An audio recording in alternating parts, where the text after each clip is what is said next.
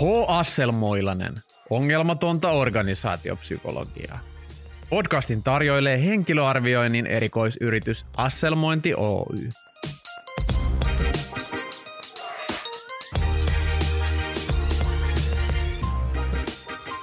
Koodareista on pula. Koodareita etsitään kaikkialta ja heille tarjotaan anteliaita etuja. Koodarien etsiminen on kuitenkin nollasumma peliä, kun sinä rekrytoit koodarin, jossa on vajetta. Millä koodaripula ja samaan hengenvetoon muutkin työvoima-alat saisivat enemmän ja parempia työntekijöitä. Tervetuloa H. Asselmoinin Assembliin. Tänään puhutaan koodarien ja potentiaalin arvioimisesta. Mukana psykologian erikoispsykologi erikoismies Juho Toivola. Hyvää iltaa. Podcast Aleksi ja minä Matti Jaakkola. Ja Aulis Gerlander. Hyvää iltaa. Hyvää iltaa. Juho, sä et ole mikään koodari, mutta voisit olla koodari. Mm. Minkälainen synkkä historia sinuun ja tietokoneisiin liittyy? No mä oon ihan tietokonemiehiä. Mun yksi tota, lapsuuden ystävä sitten tuli koodari ja vietettiin tietokoneiden kanssa aikaa yhdessä ja tota, mä esimerkiksi hairahduin hetkeksi tuonne insinöörikouluun, eli Tekuun tietotekniikkalinjalle, kun en päässyt mihinkään muuhun opiskelemaan lukion jälkeen ja siellä sitten opiskeltiin Java-koodausta, niin kuin meidän koodausopettaja sanoi. Ei Java, vaan Jaava.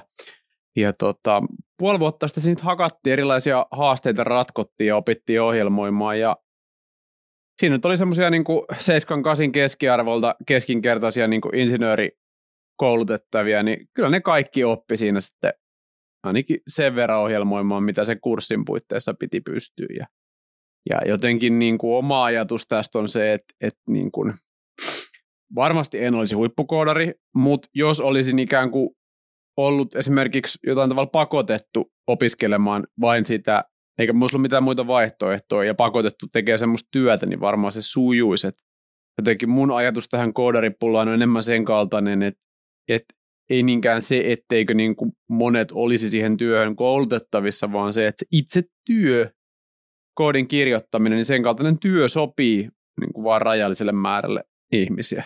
Vähän seiti ohuesti ja kyllä semmoinen olo, olo sun tarinasta, että ne muut oli pakotettu koodaamaan ja se jotenkin karkasit sieltä niin oppilaitoksesta. Mä karkasin sieltä ja sitten mä pääsin yliopistolle ja se, se vasta kummallinen paikka olikin, mutta se on sitten toisen jakson aihe.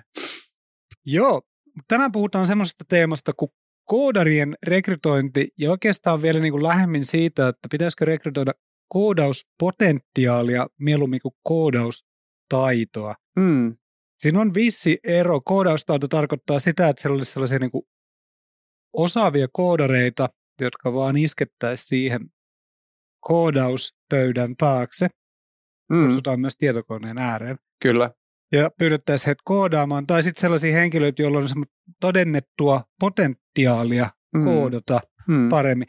Onko tämä koodaaminen ylipäätään niin kuin kenenkään mielestä kiinnostava juttu, ja onko se tulevaisuuden ala, vai tekeekö artificial intelligence koodaushommat tulevaisuudessa? Niin, varmaan se kompleksisuus lisääntyy, että nykyäänkin niissä on enemmän semmoisia valmiita palikoita, mitä sitten yhdistellään, ja se, se koodaaminen ei aina ole sitä niin kuin koodin koodin niin kuin tekemistä alusta alkaen, vaan siinä yhdistellään erilaisia valmiita, valmiita koodin pätkiä toisiinsa, mutta niin, siis vaikea nähdä, että se mihinkään katoaisi, kun tämä meidän yhteiskunta pyörii enenevässä määrin erilaisten älypuhelin ja tietokoneapplikaatioiden varassa, niin kaikkihan ne vaatii sitä ohjelmistokehitystä sinne taustalle. Et, et se on tietysti sitten niin kun hyvä kysymys, että et moni on sanonut tästä suomalaisestakin koodaripulasta, että varsinaisesti niin ei ole koodaripulaa, että on pulaa kokeneista suomea puhuvista ohjelmistokehittävistä, jotka olisivat lisäksi sosiaalisesti taitavia. Et, et sit mikä tahansa näistä niin kuin muuttujista otetaan pois sieltä vaatimuslistalta, niin yhtäkkiä tarjontaa onkin. Et, et, tota, et siinä voi olla myös tämmöinen niin kuin ylikorostuneet vaatimukset suhteessa tarjontaan tyyppinen efekti. Joo, samalla tavalla kuin se sun koodariopettaja puhuu Jaavasta, niin mulla on sellainen padelikaveri, joka puhuu aina, että meidän pitäisi mennä pelaa paadeliin. Tämä on yleinen ongelma meidän yhteiskunnassa, että on tämmöinen tupla A. Podcast Aleksi tuossa muistutteli edellisten podcastien yhteyksistä, että meidän pitäisi markkinoida tätä meidän tuotetta. Siis mm. H-asselmointi on asselmointi O. Ei se mene hyvin. H. Asselmoilanen on Asselmointi Oyn podcasti ja me myydään siis henkilöarviointeja, eli voit soittaa meille esimerkiksi puhelimella tai lähettää sähköpostia ja ostaa meiltä asselmointeja, eli henkilöarviointeja. Ja asselmoidaan myöskin tällaista koodauspotentiaalia. No, puhutaanpa hetki siitä koodauspotentiaalista. Mm. Siis onhan selvää, että jotkut henkilöt on parempia koodareita kuin mm. toiset. Ja on myöskin Kyllä. selvää, että jotkut ihmiset oppii nopeammin koodaamaan Kyllä. kuin toiset. Eikö meidän kannattaisi jotenkin yrittää tunnistaa sellaista koodauspotentiaalia, vai onko tämä jotenkin niin kuin tämmöinen täysin harhainen ajatus, että sitä pystyisi mitenkään No mun mielestä tämä palautuu semmoiseen yleiseen niin kuin ammatinvalinnan problematiikkaan, että missä määrin ihmisiä pitäisi ikään kuin ohjata tiettyjen ammattien pariin, esimerkiksi koulutusputken aikana, että, että miten paljon tarvitaan semmoista, että joku opo kertoo, että susta tulee hoitaja, susta tulee diplomi-insinööri ja, ja susta ei tule mitään. Että et, et, et pitäisikö meidän niin kuin testata, että et, kyllähän tämmöisiä erilaisia tyypittelyjä ja luokitteluja on niin kuin ollut pitkään. Ja, ja tota, näitähän on ollut tämmöisiä niin kuin uudelleenkoulutusohjelmia, missä on sitten seulottu sitä koulutuspotentiaalia tai koodauspotentiaalia, eli nimenomaan vaikka abstraktin ajattelun mm. taidokkuutta ja, ja, ja, ja niin kuin tämän tyyppistä ajattelun kyvykkyyksiä, mitkä sitten niin ennustaa menestystä siinä koodaustyössä. Esimerkiksi Academic Work on niitä pyöräyttänyt ja missä sitten niinku pikakoulutetaan ihmisiä koodareiksi, se nyt puoli vuotta, kun se kestää se jakso tai jotain tämmöistä. Käsittääkseni ne on pärjännyt ihan hyvin työelämässä. Pikakoulutetaan pikakoodareita. Mm. Joo. Mullahan on semmoinen pitkä tausta ammatinvalinta psykologin töistä. Ja... Suositteletko kenellekään koodarin työtä? En, silloin, silloin tota, kaikkia turkulaisia nuoria naisia oli suositeltu pukuompelijaksi ryhtymiseen ja mm. miehiä levyseppä hitsareiksi. Mm. Ja Wärtsilä laitti kone tai moottoritehtaan kiinni, ei tarvittu enää hitsareita ja pukuompelijoita, ei tarvittu sitä ennenkään. Mm. Ja sitten ihmeteltiin, että mitä heidän pitäisi tehdä. En muista, että kukaan pukuompelija tai kukaan hitsari olisi lähtenyt koodauskouluun. Mm. Silloin ei ollutkaan vielä pulaa koodareista, silloin edettiin 2000-luvun alkuvuosi. Ja koodaustakin on monenlaista, että et, et tässä niinku hipsterkuplassa, missä me pyöritään, niin aika paljonhan niinku puhutaan tämmöisestä – voisiko sanoa valkokauluskoodereista, jotka on niin kuin esimerkiksi ohjelmistokehitysfirmoissa töissä tai jossain muodikkaissa tuotetaloissa, mutta ihan yhtä lailla jossain niin kuin, äh, koneistamoilla tai, tai niin kuin sorvin käyttäjät ja muut, niin niitähän laitteita myöskin niin kuin ohjelmoidaan. Totta. Et, et, et ihan yhtä lailla sielläkin koodataan, se olisi ehkä semmoista sinikaulus, blue collar niin kuin koodaamista, mikä ei ehkä ole se, niin kuin mitä ihmiset ensimmäisenä ajattelee, kun kuulee ohjelmistokehittämisestä. Joo, toi on kiinnostavaa siis niin kuin ylipäätään arvioida potentiaalia ja sen perusteella tehdä ennustuksia. Mm. Jotkut muistaa siitä samasta Turusta, mistä puhuin äsken. Mm. Siellä oli sellainen tota, venäläinen jääkiekkovalmentaja kuin Jursinov, Vladimir Jursinov. Ja Jursinov huusi aina, että jalat, jalat, jalat, ja vieläkin se huuto täyden kuun aikaan kaikuu siellä Artukaisten jäähallin seinissä. Typhonissa. Gatorade-areenalla todennäköisesti nykyään, mutta silloin se oli varmaan Typhon, kun Arne Kärpänen esiintyi siellä ja Jursinov huusi. Ne oli hyviä aikoja. Ne oli parhaita aikoja. Toki Jursinov teki varmaan muutakin kuin huusi, vaikka todennäköisesti kai enimmäkseen vaan huusi. Mutta jollain jääkiekkoleirillä Jursinov oli sitten mukana ja se katteli siellä niitä nuoria jääkiekkoilijan alkuja ja jakoi ne kahteen eri joukkueeseen ja sanoi, että tämä joukkue voittaa varmaan semmoisella hauskalla venäläisellä aksentilla, jota ei ole syytä tässä podcast-ohjelmassa mm-hmm. imitoida, sanoi näin. Ja, ja tota, niinhän siinä sitten kävi, että se joukkue, jonka Jursinov ennusti voittava, voitti sen toisen joukkueen, vaikka Jursi ei ollut koskaan sitten nähnyt näitä pelaajia aikaisemmin. Ja sitten siltä kysyttiin, että no miten sinä sitten nämä astelmoit nämä henkilöt näihin mm. eri joukkueisiin. Ja sitten Jursi sanoi, että nämä pojat kantoivat omat kassit ja nämä pojat eivät kantaneet omat kassit. Ja sitten laittoi tota, ne eri joukkueisiin ja ja sillä tavalla asselmoi sitä jääkiekkopotentiaalia, niin samalla tavalla ehkä voisi sitä koodaripotentiaalia asselmoida että me saataisiin nopeammin, tehokkaammin, parempia koodareita tämän yhteiskunnan tarpeisiin, eikä meidän tarvitsisi kitistää, että ei koodareita ole riittävästi. Niin, o- onko se niin kuin, kumpi on niin kuin rajallisempi puuli, ne ihmiset, jotka vois olla koodareita vai ne ihmiset, jotka haluaa olla koodareita? Et onko se haaste enemmän sitä, että tota, jos me pistetään tuohon Lempäälän raitille, että selvitään, olisiko sinusta koodariksi, niin kukaan haluaa tulla edes selvittämään, olisiko heistä, koska se työ itsessään ei vedä puoleensa. Niin, eikö sitten saa kuitenkin ihan hyvää hynkkyä, että pystyy mm. sitä kautta niinku perustelemaan, mm. että tästähän saa hyvää niinku elannon ja mm. paljon rahaa. Pitäisikö, vaatisiko semmoista oivalluttamista, että, että onko tuolla semmoisia ihmisiä, jotka sitten tosiasiassa ihan nauttisivatkin siitä työstä, mutta mut he ei vaan ikinä niin kuin päässyt kokeilemaan, heillä on ehkä vähän vääränlaisia mielikuvia siitä, että millaista työ on ja, ja sen takia ei hakeudu siihen. On, onko semmoinen ongelma olemassa? Ehkä, vastaan ehkä, koska... Vahva ehkä. Vahva ehkä, koska en oikeasti tiedä. Ja muutenkin on tämmöisen vaan kummallisen podcastin tämmöinen ääni. Niin tota, ehkä, mutta kuvittelisin, että joo, siellä on tietty ryhmä ihmisiä, jotka ei niinku käsitä, mistä koodaamisessa on kyse, eikä oikein päässyt sellaiseen niinku posseen koskaan kiinni, ja niille ei ole tota sun kaveria Esaa, mm. joka olisi johdattanut sinne tietokoneen ääreen samalla mm. tavalla. Mm. Ja ehkä ei myöskään niin kuin nuoret ihmiset ajattele niitä asuntolainan jälkeisiä aikoja. Mm. Onko nuorissa tulevaisuus? Vladimir Jursinovkin nimittäin sanoi, kun Saku Koivu draftattiin NHL, että kyllä, kyllä minä olen surullinen, kun anteeksi nyt tästä rasistisesta venäläisaksentista, mutta se puhui ihan oikeasti tälle. Kyllä minä olen surullinen, kun Saku Koivu lähtee, mutta ei se mitään, koska sitten tulee Mikko Koivu. Ja se oli näkemyksellistä, koska Mikko Koivu oli tässä kohtaa ehkä 15, että se ei ollut vielä niin kuin missä äijä sarjas, mutta Jursinov tiesi jo, että Mikko Koivu tulee, ja sekin tulee olemaan niin kuin kova pelaaja. Niin koska, olikin. Koska Mikko ja Saku Faija oli apuvalmentaja. Kyllä. Kertoi, että minulla, minulla on myös toinen poika. Hänen nimensä on Mikko. Kyllä, mutta se, se hälvensi Jursinovin surua Saku Koivun NHL-lähdön hetkellä. Ja samalla tavalla, tästä tulee vuosituhannen haasisilta, samalla tavalla kuin Vladimir Jursinovia lohdutti se Mikko Koivu, niin pitäisikö meitä niin kuin lohduttaa se, että täällä Lempäälässäkin tuossa on niin kuin tredu ja lukio täynnä niin kuin nuoria ihmisiä, joista kyllä monista olisi koodareiksi. Onko enemmän nyt kyse siinä, että, että miten me niin kuin herätetään, herätetään se intohimo siihen työhön? On, on. Siitä on kysymys. Ja sitten toinen mun mielestä kysymys on se, että onko nykymaailman työelämässä enää mitään syytä muutenkaan rekrytoida kokemuksen perusteella. Siis mm. asiathan muuttuu kovin mm. nopeasti, niin eikö meidän kannattaisi enemminkin rekrytoida potentiaalin perusteella. Ja näinhän tekee esimerkiksi hienot konsulttiyhtiöt, niin kuin Bainit ja McKinseyt, jotka mm. tuolla niin pyörii. Mm. Nehän sillä tutan laitoksella poimii ne kaikkein terävimmät aivot ekalta tokalta vuosikurssilta ja draftaa ne suoraan itselleen.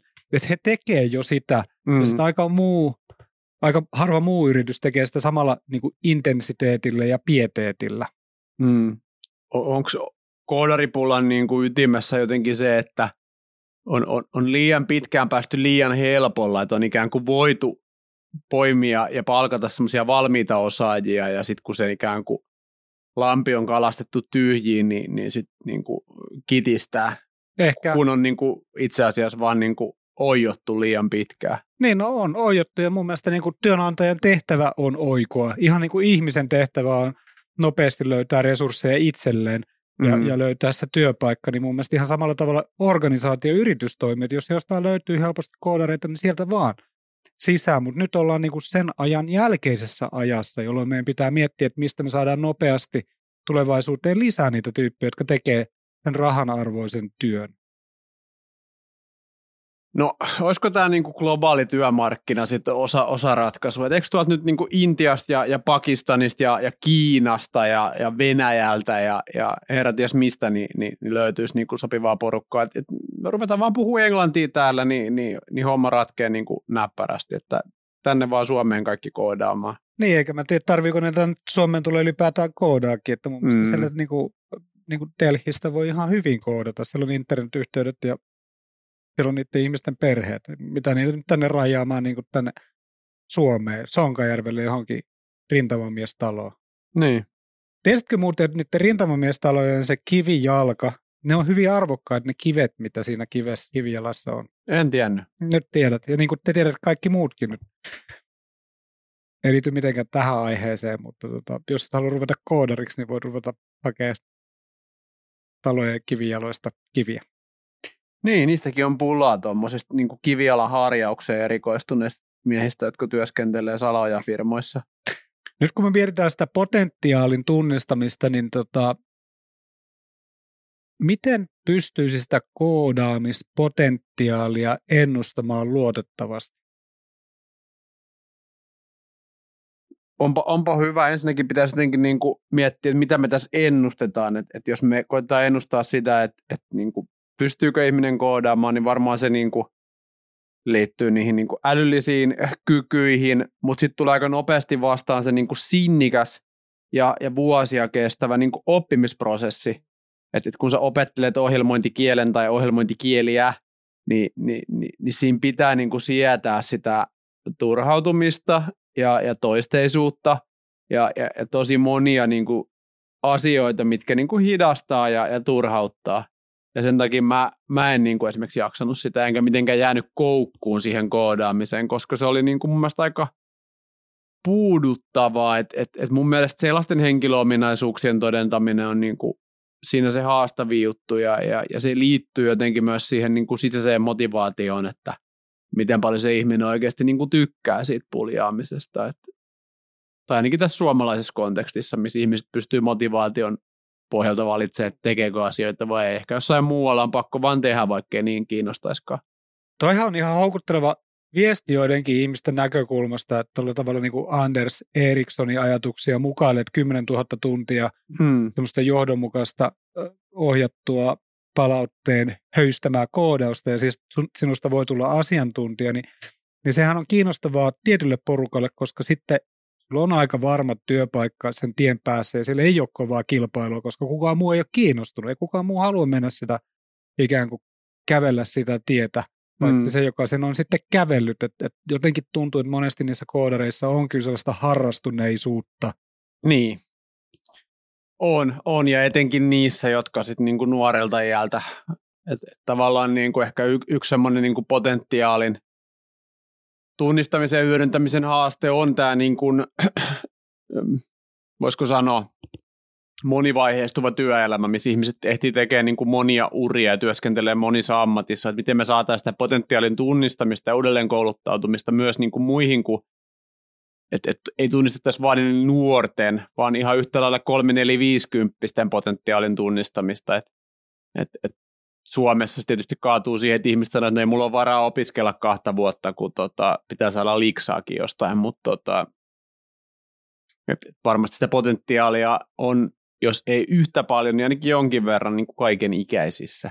Niin, toi on kiinnostavaa. Tota, niissä paikoissa, joissa oikeasti on suoriutumisella väliä, siis ei esimerkiksi koodarin työssä, vaan ihan oikeissa ammateissa, niin kuin vaikka upseerin työssä, jossa ihmisiä kuolee, jos olet töhelö, tai lentäjän työssä, jos mm. ihmisiä myöskin kuolee, jos olet töheillä, mm. niin siellähän nimenomaan ihmisiä rekrytoidaan potentiaalin perusteella. Että et armeijalla, ilmavoimilla ja myöskin lentoyhtiöillä on aika selkeät polut, että miten sinusta voi tulla lentäjä, riippumatta siitä, että onko sulla aiempaa sotilaskokemusta tai lentokokemusta. Mm. Mm. Ja muistan silloin Ryanair on joskus ollut meidän äh, asiakkaana ja, ja Ryanair oli tehnyt hienoa analyysiä ja ne vertas hakijoita, jotka tuli Ryanairille lentäjäkoulutuksen, jotka oli lentäneet, niihin, jotka eivät olleet lentäneet. Ja niin kuin nopealla ja paremmilla arvosanoilla pärjäs ne, jotka eivät olleet ennen lentäneet. Mm. Niihin verrattuna, joilla oli sitä lentokokemusta. Ja mä näen, että tässä koodaamisessa on varmaan ihan samanlainen juttu, että siellä on niin kuin suuri määrä ihmisiä, joilla on hyvät edellytykset olla hyviä koodareita, jotka ei vaan koskaan löytänyt niitä siipiään. Mutta mut kyllä niin muodollinen pätevyyskin pitää, niin kuin, äh, mun mielestä silleen pitää mukana tässä kuviossa. Okei, kaikki on opittavissa, kun oot, oot niin kuin lahjakas ja motivoitunut ja näin edelleen, mutta jos miettii mun, mun kokemusta ohjelmoinnista, joka on tietysti 20 vuoden takaa ja täysin epärelevantti, niin, niin, niin tavallaan niin kuin aika monet asiat, mitä, mitä joutui niin kuin ohjelmoinnissa sit niinku tankkaan, niin liittyy esimerkiksi sellaisiin asioihin, mitä lukion pitkäs matikas oli käyty läpi. Joo. Ja, ja, ja tavallaan se, että mulla oli jonkunlainen käsitys niinku niistä asioista. niin, niin auttoi aika paljon siinä opiskelussa kyllä myöskin, että et, et tavallaan niin kuin, jos mietitään nyt vaikka Suomen näkökulmasta, ettei mietitä globaalina juttuna, niin, niin, niin varmaan myös se tämmöinen niin matemaattisten aineiden opiskelu ja, ja sen innostuksen ja, ja osaamisen niin kuin lisääminen niin kuin osaltaan ratkoo tätä koodaripulaa, koska siellä rakennetaan niitä valmiuksia, mitkä siis auttaa myös ohjelmointityössä ja, ja auttaa myöskin nauttimaan sitä ohjelmointityöstä, kun ymmärtää, ymmärtää esimerkiksi abstraktimpaa matematiikkaa. Kyllä, ja koodaaminenhan on taito, ja taito perustuu potentiaalia, mitä enemmän potentiaalia, sitä helpompi on oppia taito. Et mietitään vaikka jotain EM-kisat koripallossa päättyi eilen, Ranska mm. hävisi surkean esityksen niin kuin saattelemana Espanjalle, joka taas pelasi hyvin. Ja sillä EM-kisossa oli myöskin mukana Lauri Markkanen, joka on Suomen versio Slaattanista tai, tai jostain muusta hyvästä urheilijasta. Ja, ja Laurillahan on paljon potentiaalia urheilijaksi. Mm. Ja Laurilla on veli Pikkumarkkanen, joka on ainoastaan suunnilleen kaksimetrinen ja pelaa jalkapalloa ihan hy- hyvällä tasolla. Mutta kuitenkin Lauri Markkanen paljon potentiaalia oppia ja sitten myöskin hyvät edellytykset pärjätä koripalloilijana. Että jos mm. sä oot mm. yli kaksi metriä pitkä, kaksi metriä jotain kymmeniä senttiä tai 13 senttiä tai jotain sellaista, hyvät geenit, hyvät esimerkit niin kuin himasta, niin lopputuloksena on sitten sellaista niin kuin osaamista, joka näyttäytyy ja erottuu ja, ja se hioutuu niin kuin parrasvaloissa aivan teräväksi. Et, et mun mielestä siinä on niin kuin molemmat hirveä määrä työtä ja sitten oikein kaltainen potentiaali siihen taustalle, niin päästään niin kuin huippusuoritukseen. Mutta koodaamisessahan ei tarvi olla, kun onnistuessaan keskinkertainen, niin varmaan riittää aika pitkälle. Joo. Mites kun nykylapsilla joka toisella ADHD-diagnoosi ja, ja muutenkin tämmöisen niin kuin pitkäjänteisen keskittymisen kaiken maailman niin kuin someaika ja muu haastaa sitä, että ihmiset ei ylipäätään jaksa keskittyä mihinkään pitkiin aikoihin, niin, niin ohjelmoinnissahan nimenomaan yhteen asiaan keskittyminen pidemmän aikaa on se, mikä tuottaa sitä tulosta, niin, niin, niin mit, mi, millaisia ikään kuin joko vanhemman näkökulmasta tai muun, muun kulttuurimuotoilijan näkökulmasta, niin, niin millaisia muutoksia me tarvittaisiin niin kuin meidän maailmaa, että me saataisiin saatais ympäristöstä sellainen, että se paremmin koulisi ihmisiä siihen niin kuin koodaustyöhön. miten, miten tota, insinööritieteen avulla ja ihmismielen ymmärryksen avulla koulimme ympäristössä suotuisamman koodaus, koodaustyön tekemiselle. Hmm. En mä tiedä, tarviiko tuommoista ongelmaa ratkaista. Tota, mä luulen, että tämä ongelma tulee rat- ratkaisemaan itse itsensä. Että joko se on mm. se, että me haetaan ne sieltä ulkomailta, Intiasta tai Pakistanista tai Venäjältä tai mistä sitten löytyykään nokkelia koodareita, joita mm. pienellä rahalla saa siihen suomalaiseen rahaan verrattuna ja hyväksytään se, että ne ei sitten puhu sitä suomea eikä ole täällä paikan päällä. Että mun mielestä ei meidän tarvitse tätä yhteiskuntaa hirveästi muuttaa, mutta jos mietit, että mitä duuneja voisit tehdä ja oot semmoisessa paikassa, että, että tota voit valita, niin koodaaminen on yksi duuni, mitä voit tehdä. Mm. Myös sairaanhoitajan työ on yksi työ, mitä voit tehdä. Mm. Valitsen niistä. On myös muita töitä, joita voit tehdä. Tässä näkyy tämä mun tausta ammatinvalintapsykologina. Kyllä, sä oot hirveän niin kuin avoin erilaisille ammatinvalinnoille. Joo, se tuli selkeäksi.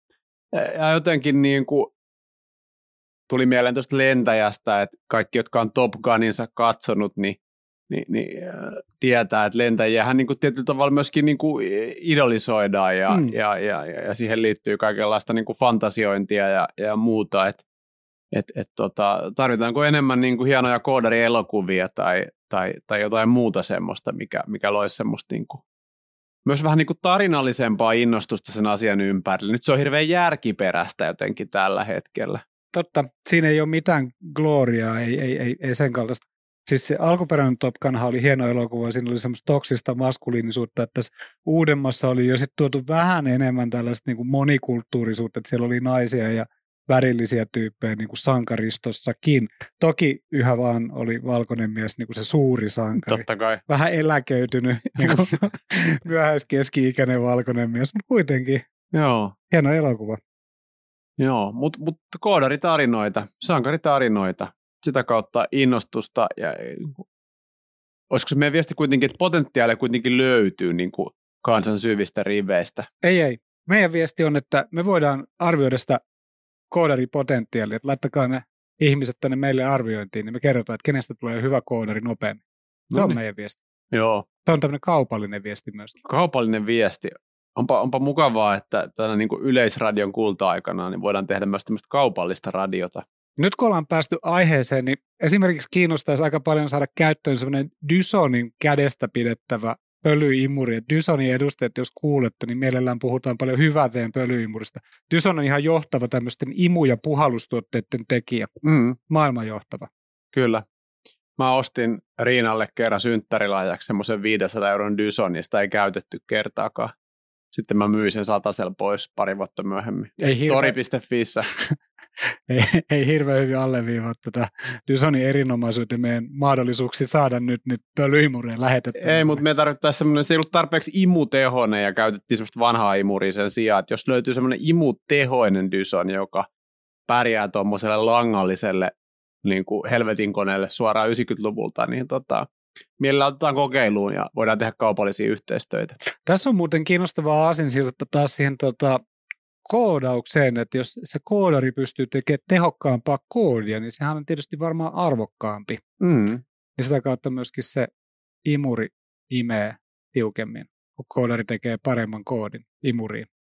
Mutta mut missä sitä harrastuneessa siis syntyy? Säkin mainitsit tuossa niin introssa Assemblyn, niin, niin itsekin niin on vielä niin vanha jermu, että mä oon käynyt Assemblyillä – en siellä kauniaisissa 90-luvun alussa, mutta kuitenkin 90-luvun lopulla silloin, kun oltiin jo ehkä jossain Hartwall-areenalla ja silloin oli vielä niitä ihmisiä, joille Assembly nimenomaan merkitsi sitä niin kuin ohjelmointiosaamista ja sillä niin kuin kilvoittelua. Ja tänä päivänä se on lähinnä pelitapahtuma.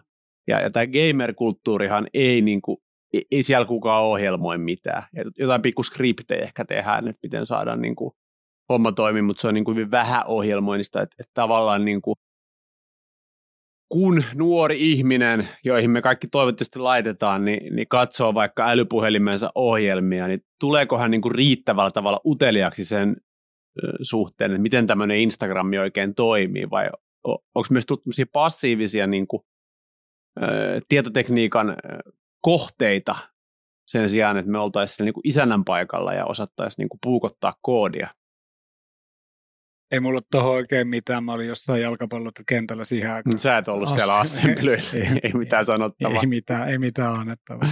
Ihan hyvä, mutta kaikki te, jotka olitte siellä kauniaisissa 92, niin, niin kertokaa nyt, että miten saadaan nuoriso innostumaan koodaamisesta. Mm, never forget 92. Kiitos kun kuuntelit H. Asselmoilanen podcastia, jossa tänään puhuttiin koodariosaamisesta, koodaripulasta, koodaripotentiaalista joillekin saattoi paljastua, että me ei hirveästi tiedetä koodaamisesta eikä työmarkkinastakaan. Joillekin se ei ehkä tässä kohtaa vielä tullut selväksi.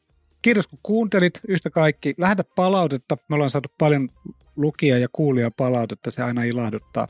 Kiitos tästä hetkestä. Kiitos podcast Aleksi. Kiitos Juho. Kiitos Kiitti seurasta. Terveisiä Assembliin. Ja terveisiä äidille. Hei hei.